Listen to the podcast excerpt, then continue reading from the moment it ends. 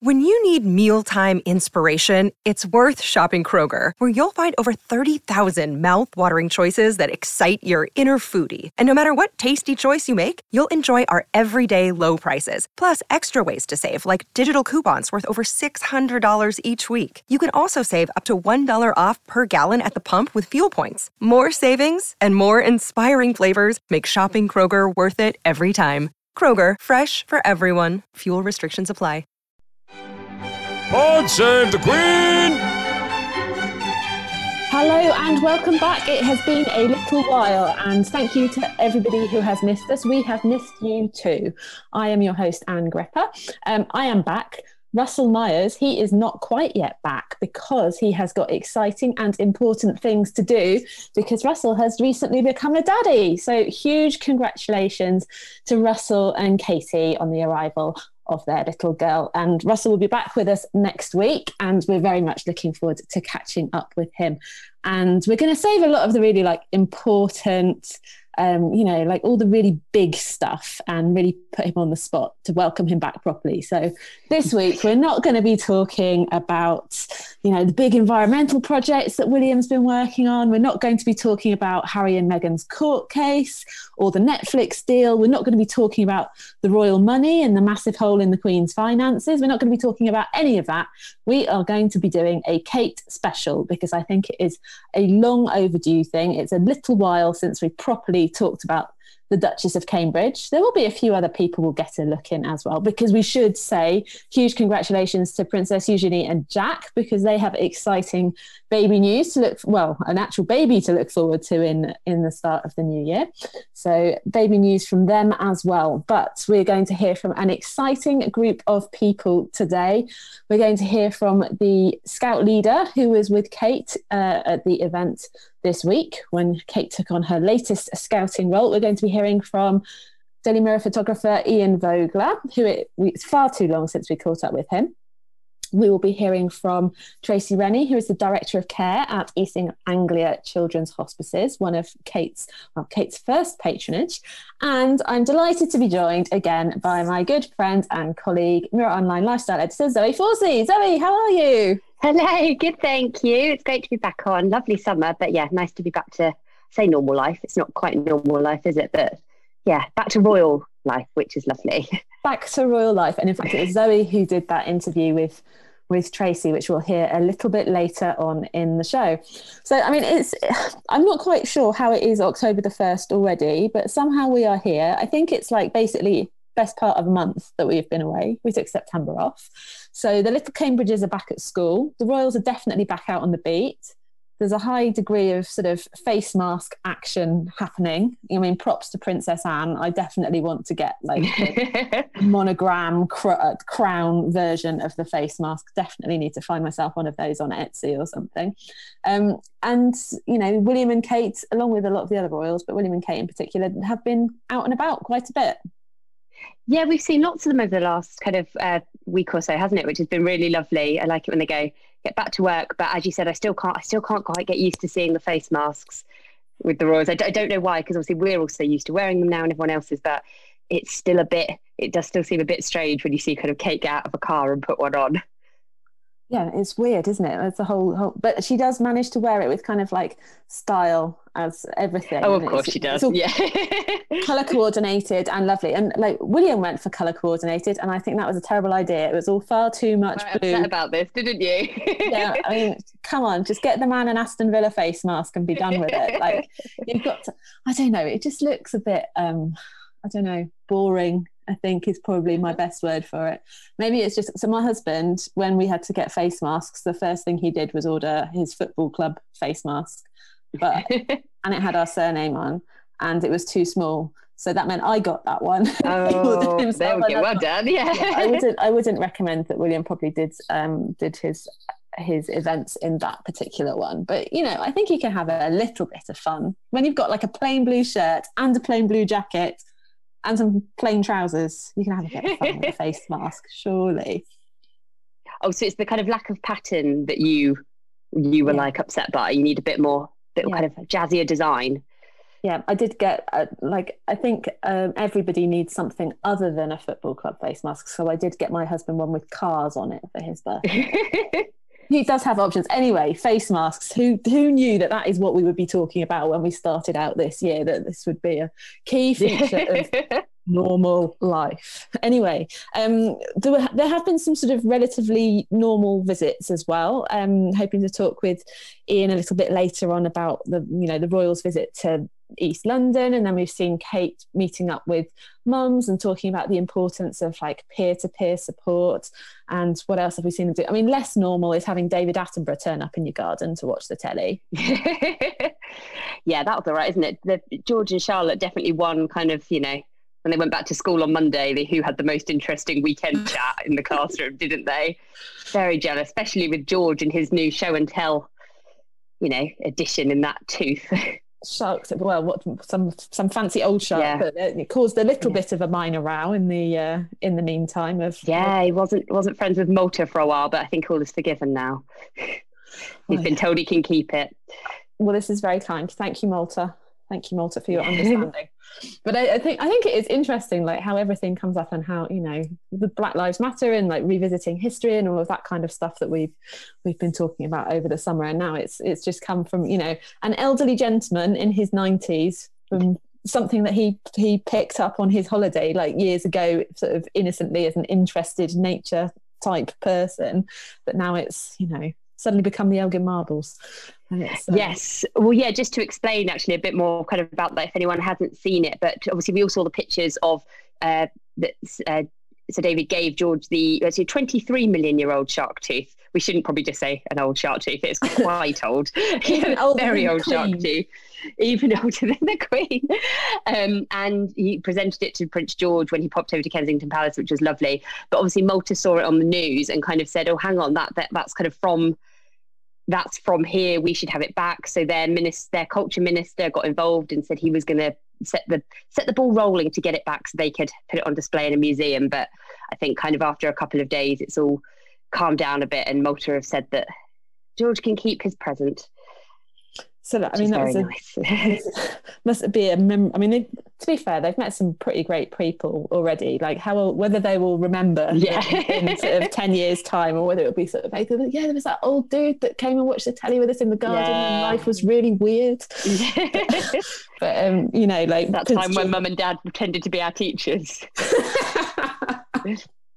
Oh, yeah. Are there any other um, of the events that they've been up to recently that have kind of... been particularly memorable or stood out for you, do you think? Or is it just their day their day in East London was brilliant when they went and made the bagels in Brick Lane. Um they had they did a number of engagement kind of around the London area, learning about how lots of different businesses have kind of uh, been dealing with COVID. But they went and made bagels in this really famous uh, kind of bagel shop, which I'm not sure, have you ever been to it, Anne? If you haven't, you should definitely no. go. It's lovely. It's great. It's always really busy. It's always, it's open twenty-four hours. So it's always there really late. You always queued up there. You know, you know, back in the day where you didn't have to queue outside for everything, when that was quite a novelty, you, you know, you'd still queue down the street, not just a kind of, you know, only one customer at a time set up, uh, but it's great fun. But yeah, so they got involved in the kit. They went into the kitchen and cooked loads of, you know, helped helped the chefs make up the bagels, and they were rolling these huge great big balls of dough, and um, each of the balls was enough to make, I think it was thirty bagels, so you can imagine the size of them. They were huge. Um and yeah, Kate was complimented actually. One of the staff actually joked that she was after her job because she was that good at doing it apparently, but Kate wasn't having any of it and said it was all beginner's luck. But I don't think she quite got away with that. I think she definitely knows what she's doing when it comes all that practicing. I think they've they've said they've been doing lots of baking over lockdown, haven't they? So you know, clearly perfected her skills there by the sounds of it. Very true. And then yesterday we had the really sort of glorious pictures that came out um, from Kate's day out oh, with yeah. the Scouts, which were they really were brilliant, nice. Weren't they? They were great shots. Like, obviously she always looks amazing in these things, but I thought she looked lovely. Yes, she always does at these kind of like more casual dress down events where she's really getting involved and she's in kind of boots and jeans. Um, but yeah, that was a lot of fun, wasn't it? Yeah, it was. And um, I was lucky enough to have the opportunity uh, towards the end of the day yesterday. So space-time continuum, recording this on Wednesday, had the conversation on Tuesday. We're releasing this new episode on Thursday. Sound like a Craig David song. Anyway, yesterday afternoon, I caught up with Group Scout leader Rachel Drew of the twelfth Northolt Scouts to hear about how their day had been with the Duchess of Cambridge. Rachel, welcome to Pod Save the Queen. We loved seeing all of the video and the pictures and everything from Kate's big day out with the Scouts today. Um, tell us what you've been getting up to. So, um, so Duchess of Cambridge came and visited our uh, Scout group. Um, we're based in Northolt in um, West London, um, and uh, she had a go at uh, one of the little physics experiments that we did with some of our beavers, who are the six to eight year olds. Uh, it was um, they're called whirlybirds. It's like the sycamore seed when it, it it kind of goes down like a helicopter to the ground. So she had a go at making them and chatted to them about what what scouting has been like, what life has been like through lockdown, um, and what we've been up to to keep going, because um, we've been doing uh, lots of Zoom sessions and things like that to keep uh, these kids getting all the skills they need um, as as scouts. Um, and then so she she did that with the beavers, and that was really lovely. And one of the beavers Uh, actually decided to, to be a leader for the day and taught her how to make a whirly bird off his own back, which is very sweet. Um, and she was really good with all of them and just loved, really sort of loved chatting to them and finding out what they've been up to and what they enjoy, um, and how Scouting has helped them. Um, and then she went to speak to some of our cubs, who are the eight to ten year olds. Um, they were making letters or writing letters for local care homes. Uh, we're doing a thing called Care for Care Homes in Scouting at the moment, which is um, Scouts reaching out to local care homes to, um, you know, help with loneliness and stuff like that. Um, so she chatted to them and talked about the local care homes that we're sending to um, in Rycliffe and Southall. Um, and then she came to our other group of cubs um, who were roasting marshmallows on the fire, and she had a go at that. She tried some of the marshmallows and we made some s'mores.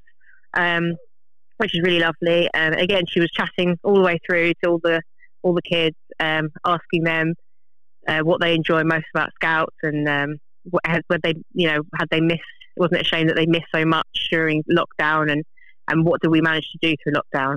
So um, yeah, she was really lovely and um, just really interested in, in the children and, and the leaders and what we've been up to.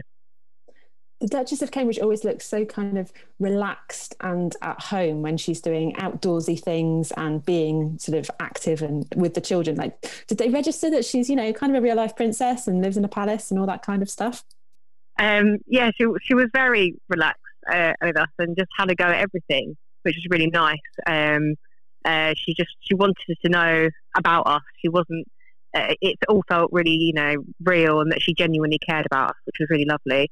Um, there wasn't, you know, it wasn't airs and graces. It was just genuinely, you know, meaningful human interaction, which was really nice. Um, and yeah, she was, she was it there in, you know, in her trousers and gilet as well as us. We were in jeans and hoodie, um, you know, just mucking in and, and finding out about the kids. And she's got a long-standing relationship with the Scouts, having volunteered with them back when she was living on Anglesey. Um, Like what, what are the qualities that you, you think you need to have to be a, a Scout leader, and are, are they are they the kind of qualities that you see in Kate as well?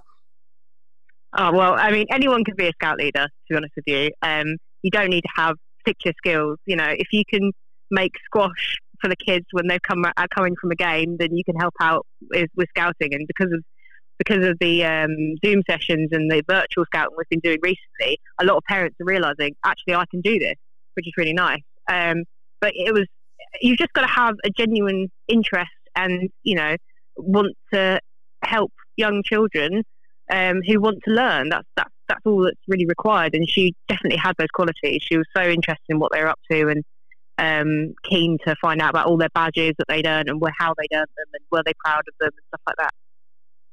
And, you know, Scouting clearly, it, it gives a lot to children. It's been doing that through lockdown and, and before as well. And, you know, it's a great organisation and lots of people are, are already involved with it. But how much do, do you think it helps that the royal family, and now Kate in particular, are you know, spreading spreading the awareness and and sharing how much fun and, you know, kind of interesting and useful and important the work can be. Yeah, so um, Kate, um, uh, Duchess of Cambridge is now um, uh, joined as joint president of the uh, Scout Association, which is amazing. I think it's going to do wonders for us. Um, you know, we've had girls in our in within Scouting for years and years. I mean, I was a I was a cub um, as an eight-year-old, so you know it's been going for quite a, quite a while. But there are still some people who see it as a boys' only thing. So having a female in the royal family as joint president of the Scout Association is just going to show the young children what they can do. You know, have someone to, someone so amazing uh, like her to look up to. And how how did you first get involved? I was I was a cub. I, I was a cub at eight. Um, I stayed through. I had amazing leaders um, uh, in my home group, and um, I became a young leader because I wanted to help them out, um, and then just wanted to give back to the community. And then I ended up moving up to London for work, and I wrote to the local district and I said, "Look, I want I want to help out a group," and they gave me this group that was at the time um, didn't have enough volunteers, didn't have enough leaders, was shutting down. And since then, we've brought it back, and we've got lots of uh, young people, lots of volunteers now at this group, and it's, we're really lucky to to keep going. Oh, it sounds like you've been doing a great job. Um, finally, what is the secret to a perfect toasted marshmallow, and how are the Duchess of Cambridge's? Did she do a good job with them? The secret to the perfect toasted marshmallow. Oh, I don't know. I think it's it's having your fire lit right, and obviously that's definitely one of the skills in Scouting that we teach. Um, but it's it's making sure you cook them over the ember and not over the flame, I think, so you get it nice and brown instead of just going black. Um, but yeah, uh, I'm pretty sure she did a marvellous job of of uh, of making them, and definitely from all the sticky faces at the end of the day, the the cubs definitely enjoyed it massively.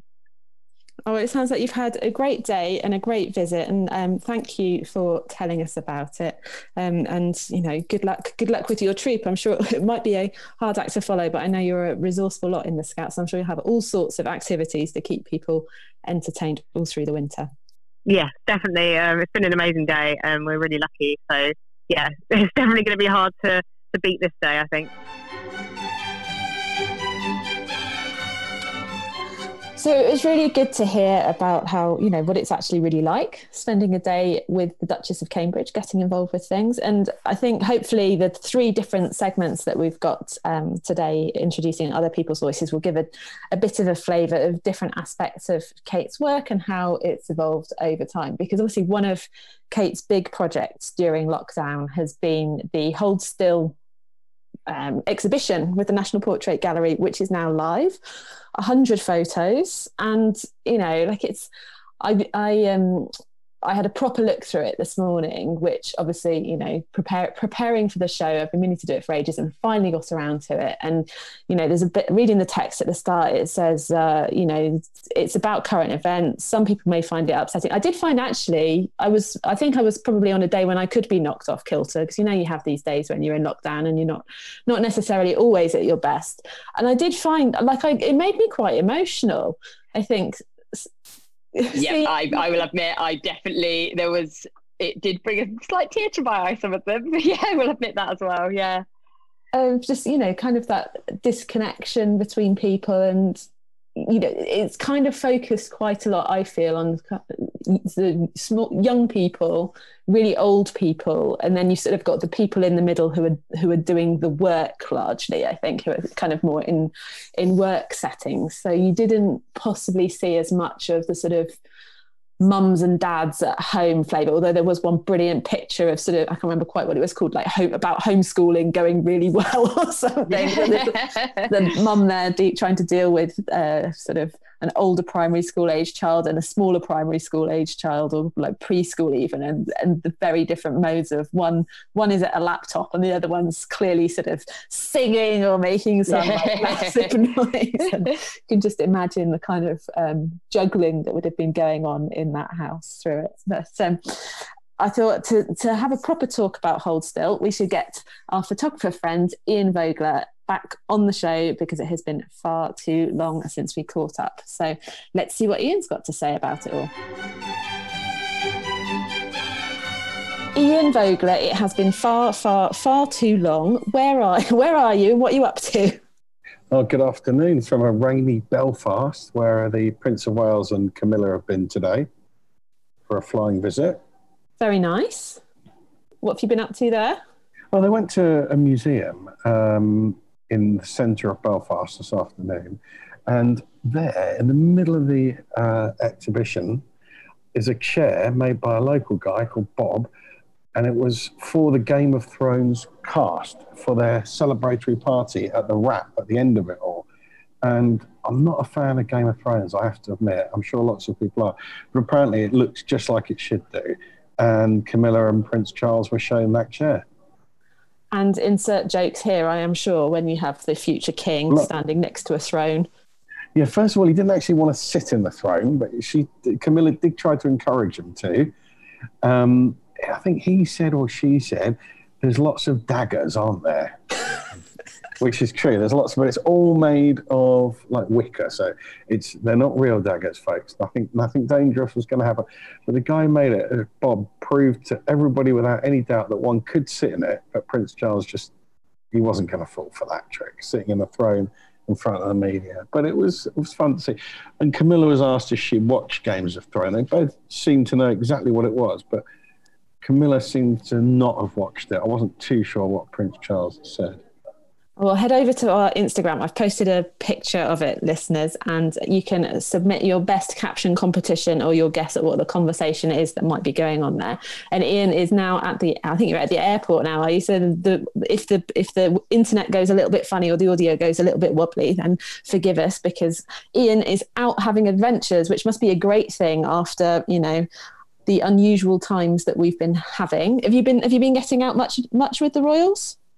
Yeah, there were a couple of weeks ago now. Time seems to be flying.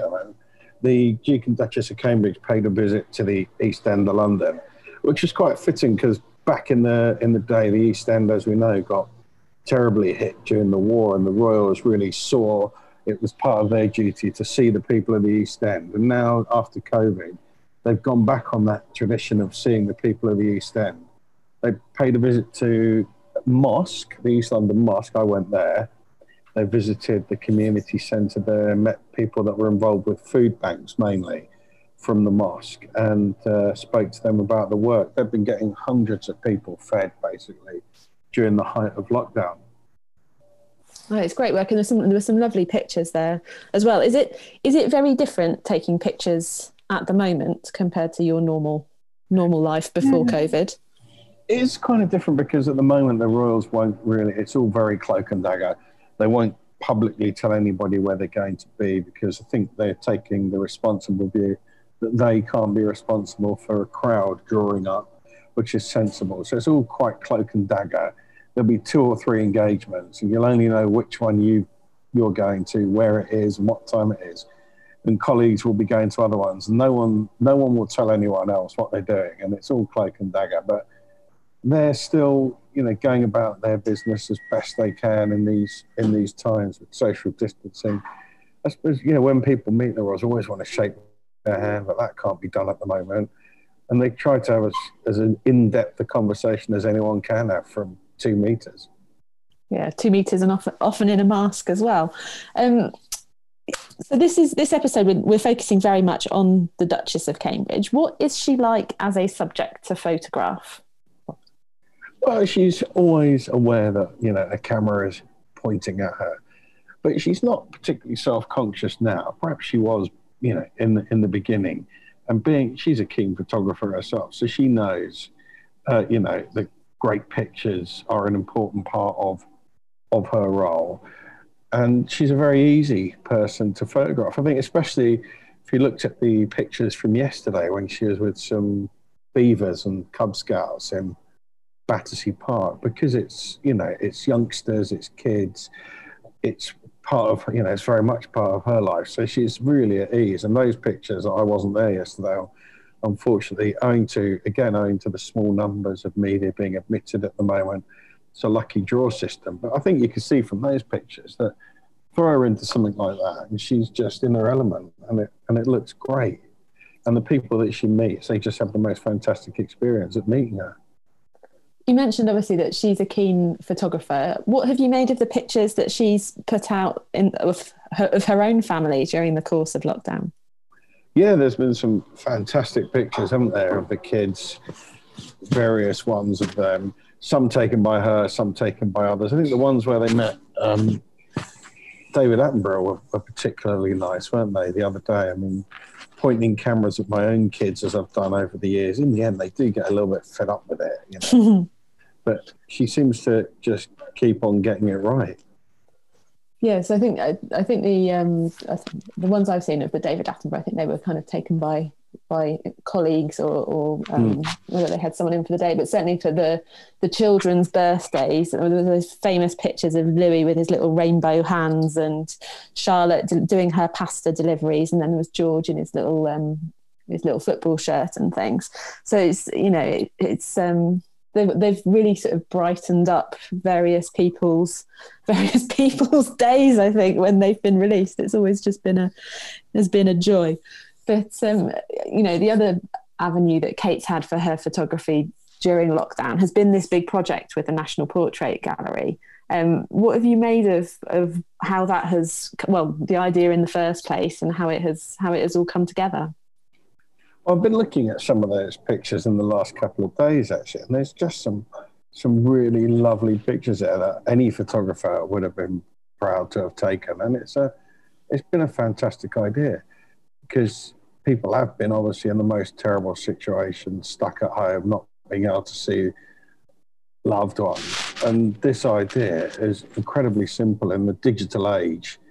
Really easy to achieve, and I particularly like. There's a couple of pictures I've just chosen. I know it's hard to talk about pictures uh, on a podcast, but I'm sure people will get a chance to look at the website themselves.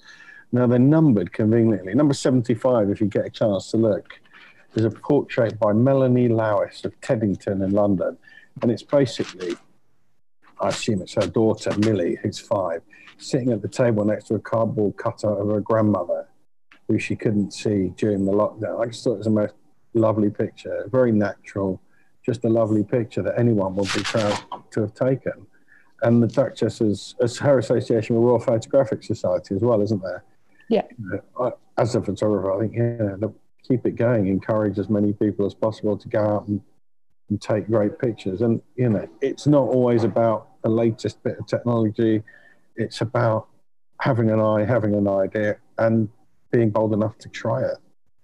Because I, I, when you go to a party or something, back in the days when parties were about to happen, and people say, "Oh, you're a photographer. What what should I do to take better photographs?" Like, what's what's the best bit of advice that you tend to give people?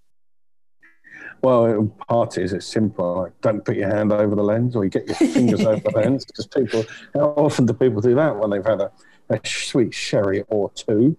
Yeah, just do it. You know, I had an old a boss years ago, and he, his uh, saying was, "Film is cheap, getting it wrong is expensive."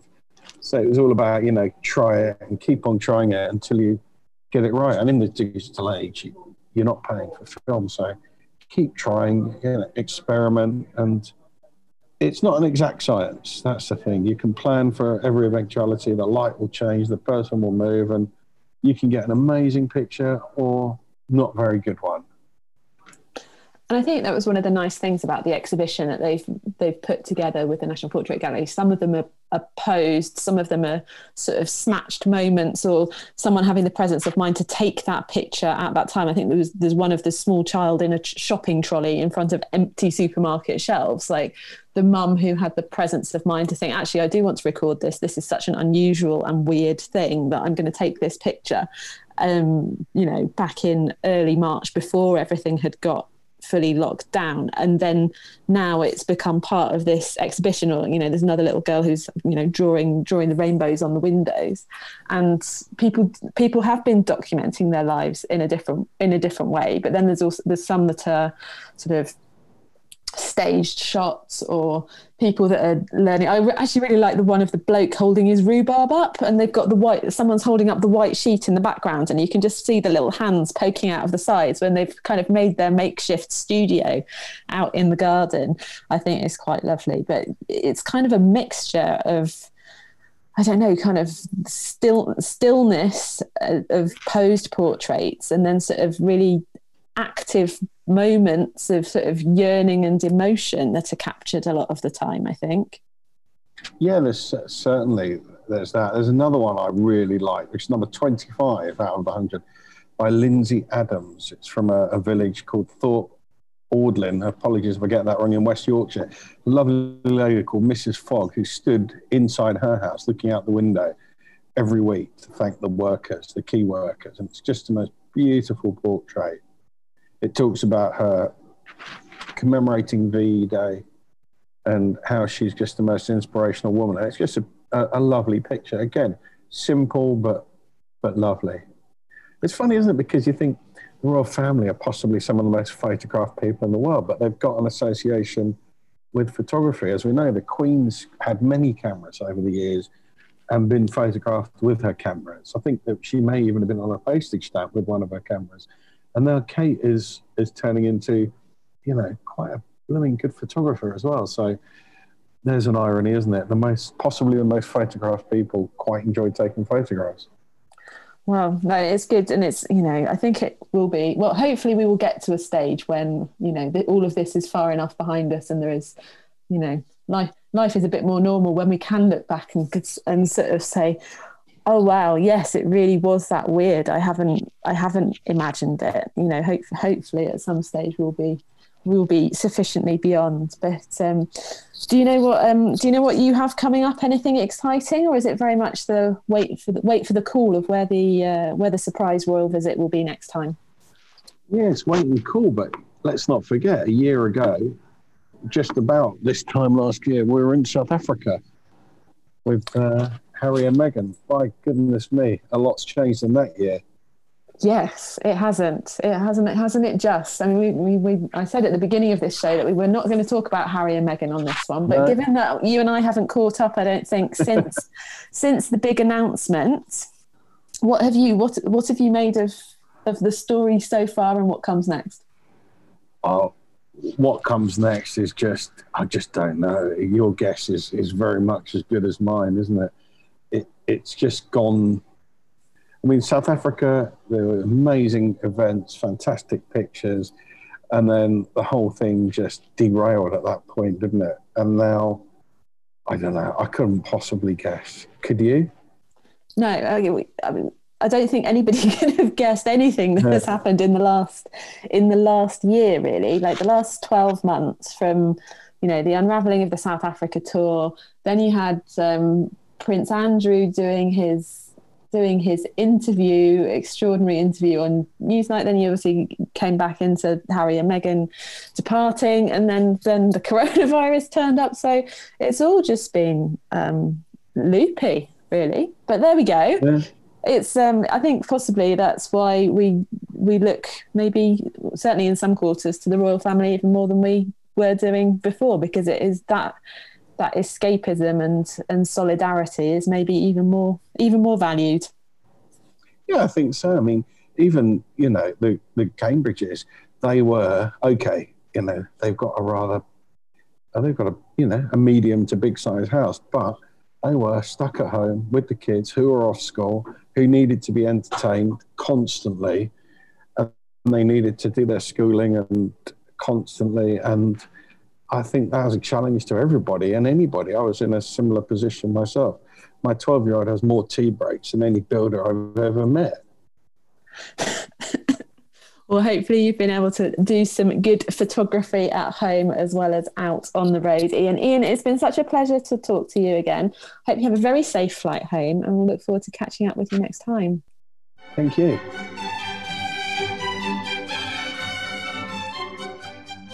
So really well done to everybody who was pulling that exhibition together, although it was also quite poignant sort of reading. You know, we're hoping that this exhibition will be out in towns later on in the year, which now seems sort of slightly, um, I don't know, it feel, feels a bit unlikely. Everything seems to have gone backwards a little bit. and um, But, but you know, things change, and, you know, you can do a good photo exhibition outdoors potentially if they figure it out. Was there a particular picture that stood out for you, Zoe? Yeah, there were a couple of them actually that I really liked. Um, there was the one of the mum sitting in the garden with, I think she's got what I'm really hoping was some sort of gin or glass of wine, and there's a child next to her who's just, you know, running around, and I think he's uh, not got many clothes on, and he's just kind of, yeah, running thing, and she's just really chilled, and you can tell that she's just kind of going, right, this is... I think it's, it's, done. It's, the one, it's the one who looks like that famous um, that famous Belgian statue of the little boy having a wee. Yes, that's the like, one. Yep, having a wee in the bushes of his garden. I think it's called "Thank Goodness for Gardens" or something. Like, thank goodness we've got a garden. But um, yeah, no, right. that one. And yeah, and also the other one actually was the one of the church service where you've got the. Um, Uh, I think he's a priest at the front, kind of, and he's doing a service to lots of pictures of his normal congregation, which I that one I thought was really moving. Actually, well, that was one of the ones that kind of got me a bit. Yeah, it was a really lovely idea as well, and I think I think it's interesting as well seeing how Kate, it, like, it really feels like some of her big projects have started to come together, or the time that she yeah. spent building relationships with some of her core patronages, one of which is obviously the National Portrait Gallery. To be able to pull off, you know, it's not just pop in, have a visit, do a thing, get some pictures, get some get some promotion in in the media and raise awareness. It's it's a more it's a deeper relationship now that she has with a lot of these organisations. Like, we've seen it earlier in the year with the, you know, early years study and the kind of the parenting type work that Kate's doing.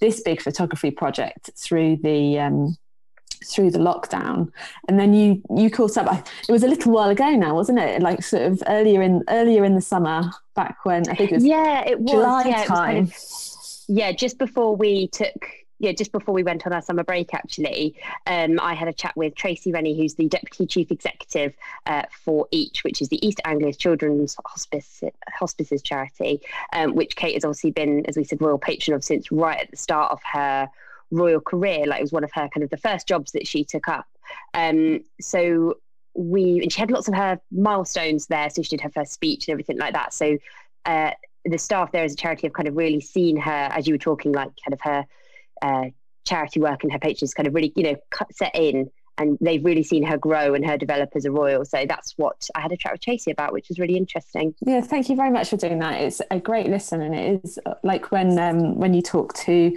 Centrepoint about Prince William's work, just getting that yeah. flavour of behind the scenes of what it is really like to have a royal helping you out, and how much work goes on that actually we really just don't see normally.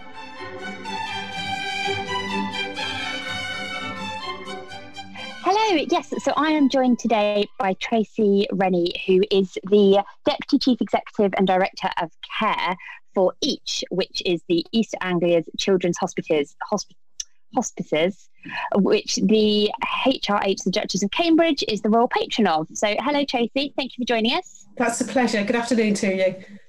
So what we would like to do today is what we're going to do is just chat a bit more to find out a bit more, because obviously it must be really exciting for you guys to have a royal patron and to have uh, Kate involved with your work. It, it's been really exciting right from the outset. So um, I was thinking back to the uh, time I got the first phone call. So late in November two thousand eleven, uh, I had a phone call whilst I was having my lunch uh, from a colleague who worked uh, at then at St James's Palace, just to say that the uh, Duchess of Cambridge Uh, would like to come and visit the hospice, and would that be possible? So after I'd stopped choking on my lunch, I went, oh, blimey, yes, that would be brilliant. And actually at that point, um, it was really exciting, and that excitement's continued, because right from the, those beginning contacts with her, we just had a really great experience of her being our royal patron for all sorts of different reasons. So yeah, it's, it is exciting, and it's wonderful for the families as well. Yeah, so, and so she officially became your patron in September two thousand twelve. Um, and obviously that was, she was still really new to the royal family then, wasn't she? She was kind of, what, eighteen months in then, I guess? So still very much learning the ropes. Yes, she was. So actually, um, actually, she was. She officially became patron in January two thousand twelve, and very quickly, um, she uh, she did an, uh, her first one of her first official uh, engagements. Um, was opening our Treehouse hospice in, in Ipswich, and that was her first uh, speech in public. First of all, I'd like to say thank you. Thank you for not only accepting me as your patron, but thank you also for inviting me here today. You have all made me feel so welcome, and I feel hugely honoured to be here to see this wonderful centre. I'm only sorry that William can't be here today. He would love it here. A view of his that I share is that through teamwork so much can be achieved. What you have all achieved here is extraordinary. You as a community have built the Treehouse, a group of people who have made every effort to support and help each other. Yeah, I remember what you know. Remember watching that speech so clearly, actually, um, isn't it? And I think when you look back at it now, I don't know if you if you've kind of watched it recently, but when you see, I think it's one of those clips that really shows you how far she's come and how kind of much more confidence she's gained in her role. Um, so it must have been really lovely. You guys have been able to see all of that, haven't you? We have. I mean, so from my perspective, I've been one of the really lucky few people that have met her on several occasions because of the nature of my role. Um, sort of right from that very, very first private visit in two thousand eleven, when she, we thought she was just coming to have a look at uh, what children's hospices do, because she wanted to understand more about palliative care. And at that point, she was thinking about what type of care and organisation she might support in the future. So when after the day after that visit, we had a call from the palace saying that they wanted to talk to us, our first thought was, oh no, what have we done wrong? um, and then the, the second bit was um, she would really like us to consider her becoming a patron of our charity. And we were completely oh, wow. blown away, because we had no idea. We really genuinely had no idea. Um, and actually to see her, it's been interesting actually, because privately, she always came across incredibly confidently and caring and easily, you know, t- it was able to talk to you really easily. You felt really comfortable with her. But seeing her grow publicly, so thinking back to that first public speech in front of the world, um, it was just phenomenal. Um, and the nerves beforehand, and she did brilliantly. And then just recently, she opened our Nook Hospice um, last November. And the confidence publicly now just shines, and but but the sort of the private confidence and the way she is with people has always been amazing from day one. Oh, really? Oh, that's really lovely. Okay, so so quickly then, before we go kind of too much into the details, can you kind of tell us or tell our listeners a little bit more about the charity and exactly what it is that you guys do? Yes, so we're East Anglia Children's Hospices, so we provide a range of services for children with uh, life-threatening or life-limiting conditions. So they are they're conditions where children aren't expected to live into ch- into adulthood, or um, have those conditions that you would, you know, that often we hear that children die for. So, for example, things like cancer. Um, and we so we provide a range of services to support families through that whole experience. So, as you would imagine, we provide care in a hospice, care in the community, supporting families. So obviously end of life care, sort of short breaks for families. As you can imagine, it's quite tiring caring for a child with complex needs, twenty-four hour days, hours a day, seven days a week, notwithstanding a pandemic, which clearly adds to the burden, um, but also providing support for families in bereavement. Um, and when we talk to people about what we do, people often think that's quite sad. And of course, it's incredibly sad at times when a child's dying. But the whole ethos of children's hospice care is about helping families to live during that time. So it's actually, it's an awful lot about creating memories, creating experiences that we all take for granted, um, you know, providing opportunities for families just to have, to take their child to a park is some of the things that you know, we all take for granted. And actually for these families, it can be incredibly difficult. Um, and having fun times as well. And actually the, the, the Duchess, the patronage has helped um, to create some amazing memories for families, because we sometimes have families invited Uh, to premieres of things. So the Shaun the Sheep movie, uh, we had a group of families that were able to go and experience that firsthand. The Paddington, one of the Paddington movies. Oh, so, yes. Yeah, yeah. So, that, yeah, and, and so you know, there's that, that element of being able to have fun with families, but also being there and being supported when they're going through the toughest times. And again, okay. yeah, sorry, I was just going to say, and again, some of the families um, that the Duchess has met on, on her visits, some of them have been very newly bereaved, and I found great comfort on talking to somebody that really listens and um, is very empathetic as well. Okay. Oh, wow. So it's, it's such important work that you guys do. And so, and so tell us a bit more about what Kate does. What does her role as patron actually involve? So she's she's got various aspects to her role, actually. So clearly, um, from an each perspective, it's it's great to have someone that really raises the profile of who we are and what we do as a charity. So it helps um, people to understand more about the needs of children and families and why services like ours are needed. And thankfully, the numbers of children with these types of conditions are is very, very low. So for every one child that dies of a palliative care condition, a thousand adults would die. So, you know, the numbers are very tiny. And actually, because they're so tiny, lots of people actually don't know children's hospices exist. They think it's provide, the care's provided all by the N H S, and it's not. So having that someone with such a high profile who can talk so confidently about how families need the support and what our role is, is absolutely phenomenal. So there's a charitable, our charity's perspective. But equally, she's been a real ambassador for children's palliative care globally. So through her visits, uh, the tour to Malaysia, so Hospice Malaysia in two thousand twelve, and then the tour to Australia in two thousand fourteen, she connected us with charities over there to help them take children's palliative care forward. forward. And actually, we've now got a twinning arrangement with Hummingbird House uh, in uh, Brisbane, where we helped and some of our staff went over to help them set up their hospice service. So she, she's very careful to make sure wherever she can that we, she creates connections and partnerships, pulls, joins people together, uh, which is great because we know that we've helped influence, you know, care on the other side of the world. And of course, the other bit as well, which we uh, we never underestimate, is the impact that she has when she speaks to families, but also when she speaks to staff and when she speaks to volunteers. She really recognises how hard people work and, you know, the stresses and strains and uh, on emotions for staff and volunteers working with the charity as well. Okay, so and you've mentioned um, obviously she does the the visits. So we speak quite a lot about this. There's the public visits, which are the ones that we see, but there's also the private ones she does. So what advantages? What are the kind of differences between the two Uh, events in, kind of in terms of the benefits that you get from them? So, so the private visits are usually much more family and staff focused, and it's real sort of far, they actually are quite relaxed events anyway, but it's even more relaxed. So I think the family, you know, she can just take the time that she wants to to, to be with her family. And I remember one of the private visits, um, she, the foundation supported a project about increasing um, having volunteers helping families in their family home. And we were one of the pilot sites for that. So she wanted to see firsthand how her foundation was making a difference. Um, so we arranged for her to come over and meet some of the volunteers that was included in that project, but also um, to go out and see some of the families and to, just sit in their family home, just to understand, you know, was what she was doing making a difference? What could she do differently in her foundation and how was it working? So I think it just gives them more of an opportunity to have a more relaxed time, less pressured time to really understand what it is that we do and how we do things. And Um, uh, with the greatest respect, it's always more um, challenging when we have the media involved.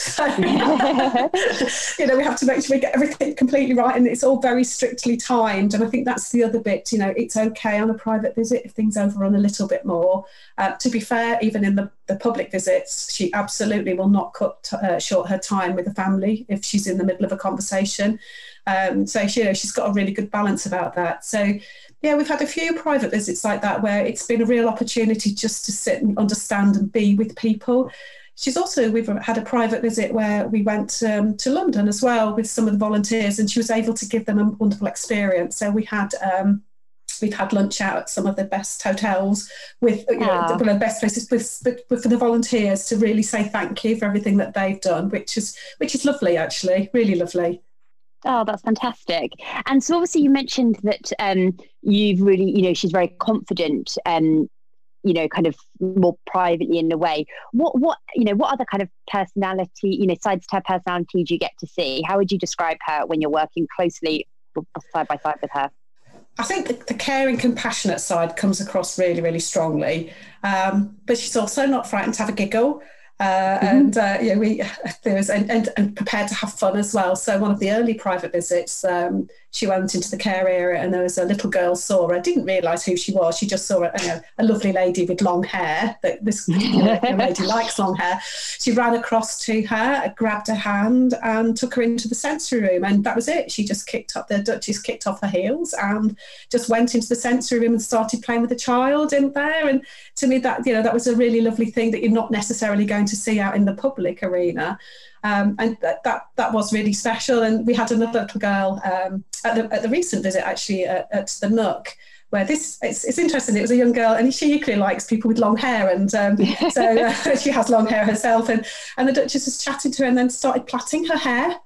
Mum was there as well, and you know, were, and and and she's this little girl. She just took to her, and she's she's a little girl. Actually, she makes her own mind up very quickly about whether she likes you or not.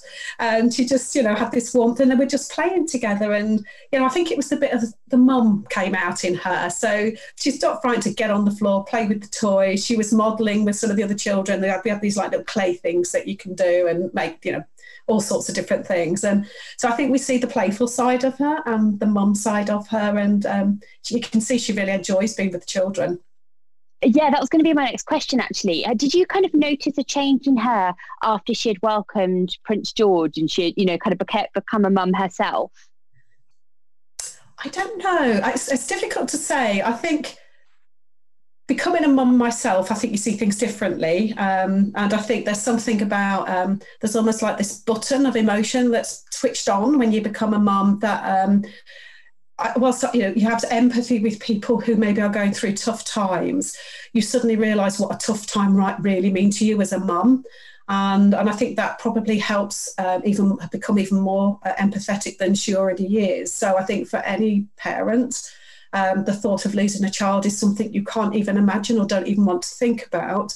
And um, it sort of, you sort of get it more. Uh, and again, I know that from my own experience, being with families and being with, you just have this level of empathy that you, you probably, you don't, you haven't experienced before if you're not a parent. Having said that, there are wonderful people that provide wonderful care who aren't parents.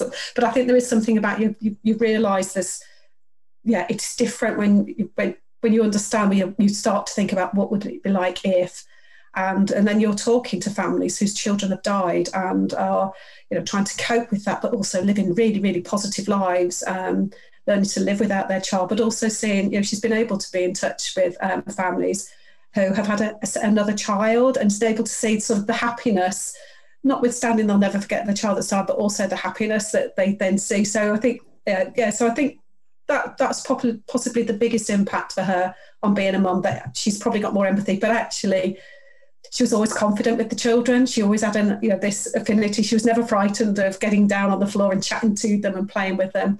Um, I think what struck me as well is um, it wasn't just the children who um, who were fully able. So the children with some very profound disability or communication or can't communicate verbally, she was equally as confident with those children as she was with those that you could engage with very simply. So I don't think that being a mum changed that. I, I think it's a bit about the understanding and the empathy that comes with suddenly thinking, crikey, what if that happened to me? Okay, and so do you have a particularly fond memory or a favourite occasion of the time that you've spent with, with the Duchess? I'm going to test your memory now, I'm afraid. I'm now going back over the last nine years. Yeah. I should have given you prep for this one. Sorry. There's quite a few. So the one I, you know, the one that I just talked about, seeing her, the way she responded to that child, where she kicked, literally kicked off her heels and just went. That was amazing. Um, I suppose there's also a memory. Uh, so when she opened the Treehouse, and she would have been incredibly nervous that day, we had a, uh, sorry, that's not quite true, sorry. When a very first visit to the Cambridge Hospice, uh, we have a wonderful chef called Julie who just makes these amazing Danish pastries.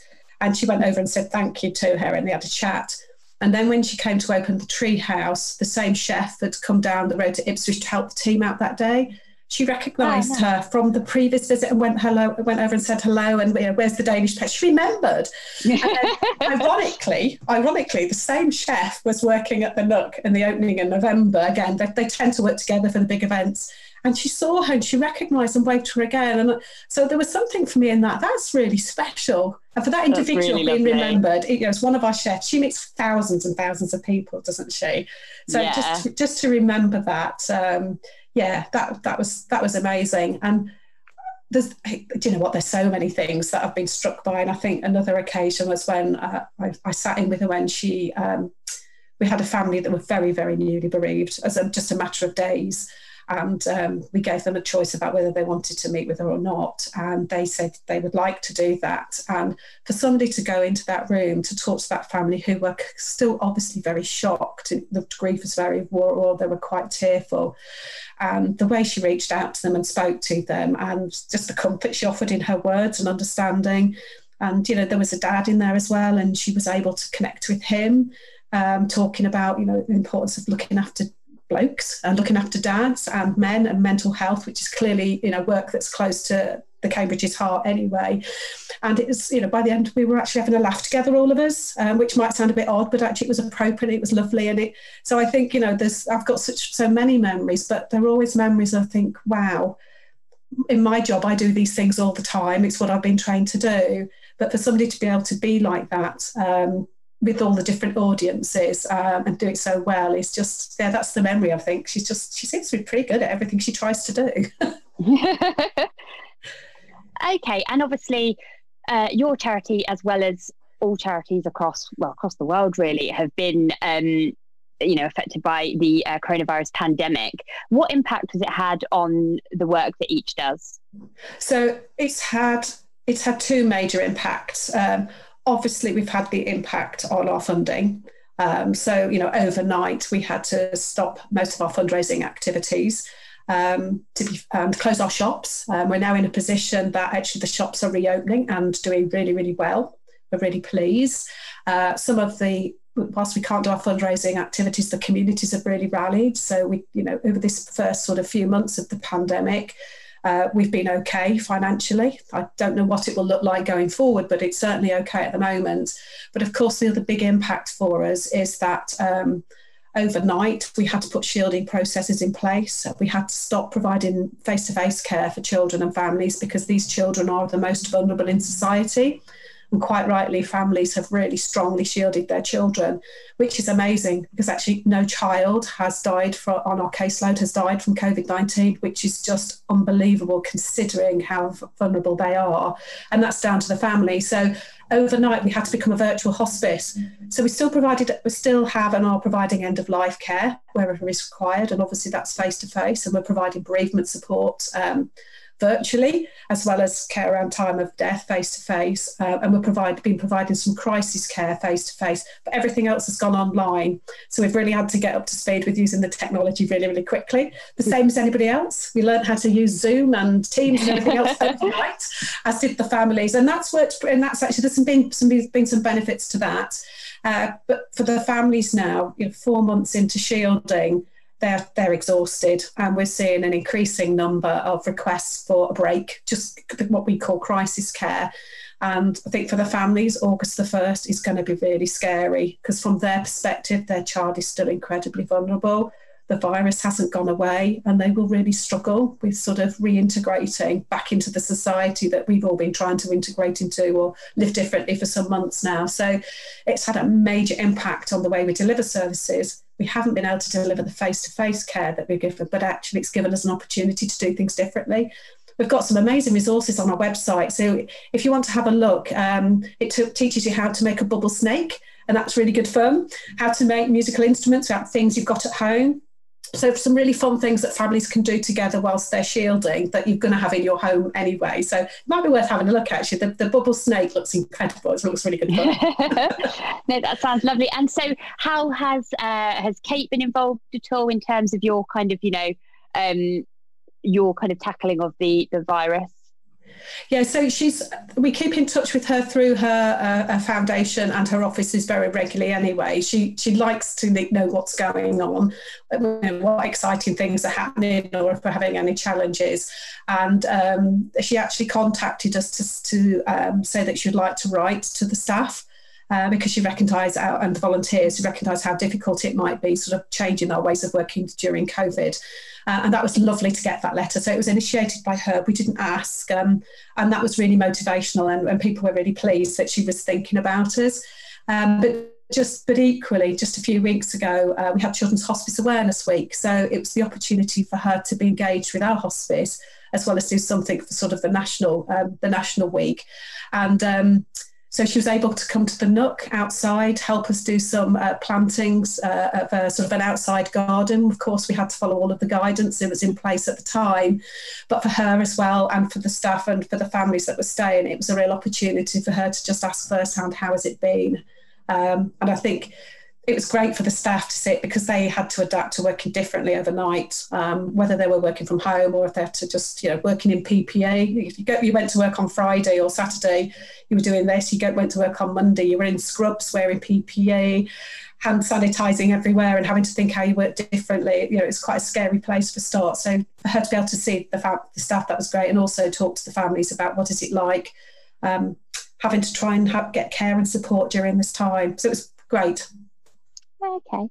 Oh, lovely. Um, it sounds like she's been really, really involved then, which is um, must have, you know, been so special for you guys at such a difficult time. Um, and then, so just finally then, if anyone wants to find out any more about each and the work that you guys do, how do they how do they go about doing that? The best thing to do is always go to the website, which is each dot org dot U K. Uh, if you want to fundraise for us, it gives you some great ideas about what you can do. If you're a family and you're looking for um, access to resources or health professionals, or anybody actually, um, you know, we, we, we've seen a real increase in the hits on our family section of the website and I advice part of the website, because I think it also provides advice and guidance if you're newly bereaved. And as we know, there's many, many, many families who have been bereaved over this period. And sometimes if you're looking for support with children, um, there's, there's resources on there. But yeah, go to the website. It's not a bad website. Uh, sometimes you've got to have a few clicks to get to where you want to get to, but um, that's certainly the place to go. Fantastic. Well, lovely. Thank you so much for joining us, Tracy. It's been great to chat and to find out a bit more about your charity and the Duchess's involvement. Thank you. It's a pleasure.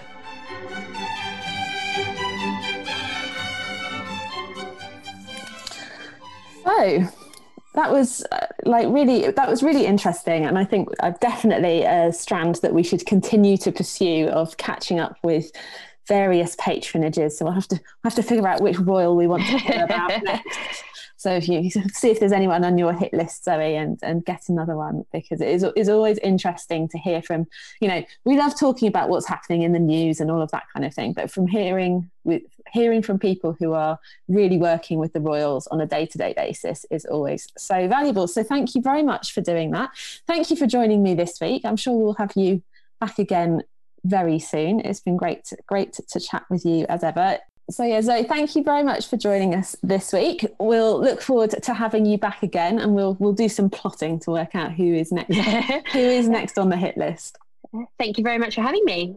So listeners, um, we're sorry we left you for quite so long. We'll, don't worry, we'll be back next week with lots of chat and catching up on all of the big events and issues. In the meantime, you can find us on Instagram at PodSave, on Twitter at PodSave, and you can always email us to podsavethequeen at trinitymirror dot com. We always love to hear from you and what you think about the royals, and you know, we often include your comments in the show as well, so do get in touch if you have thoughts or if there are particular things you'd like us to be chatting about next week. But stay safe, stay well, and until next time... Pod Save the Queen!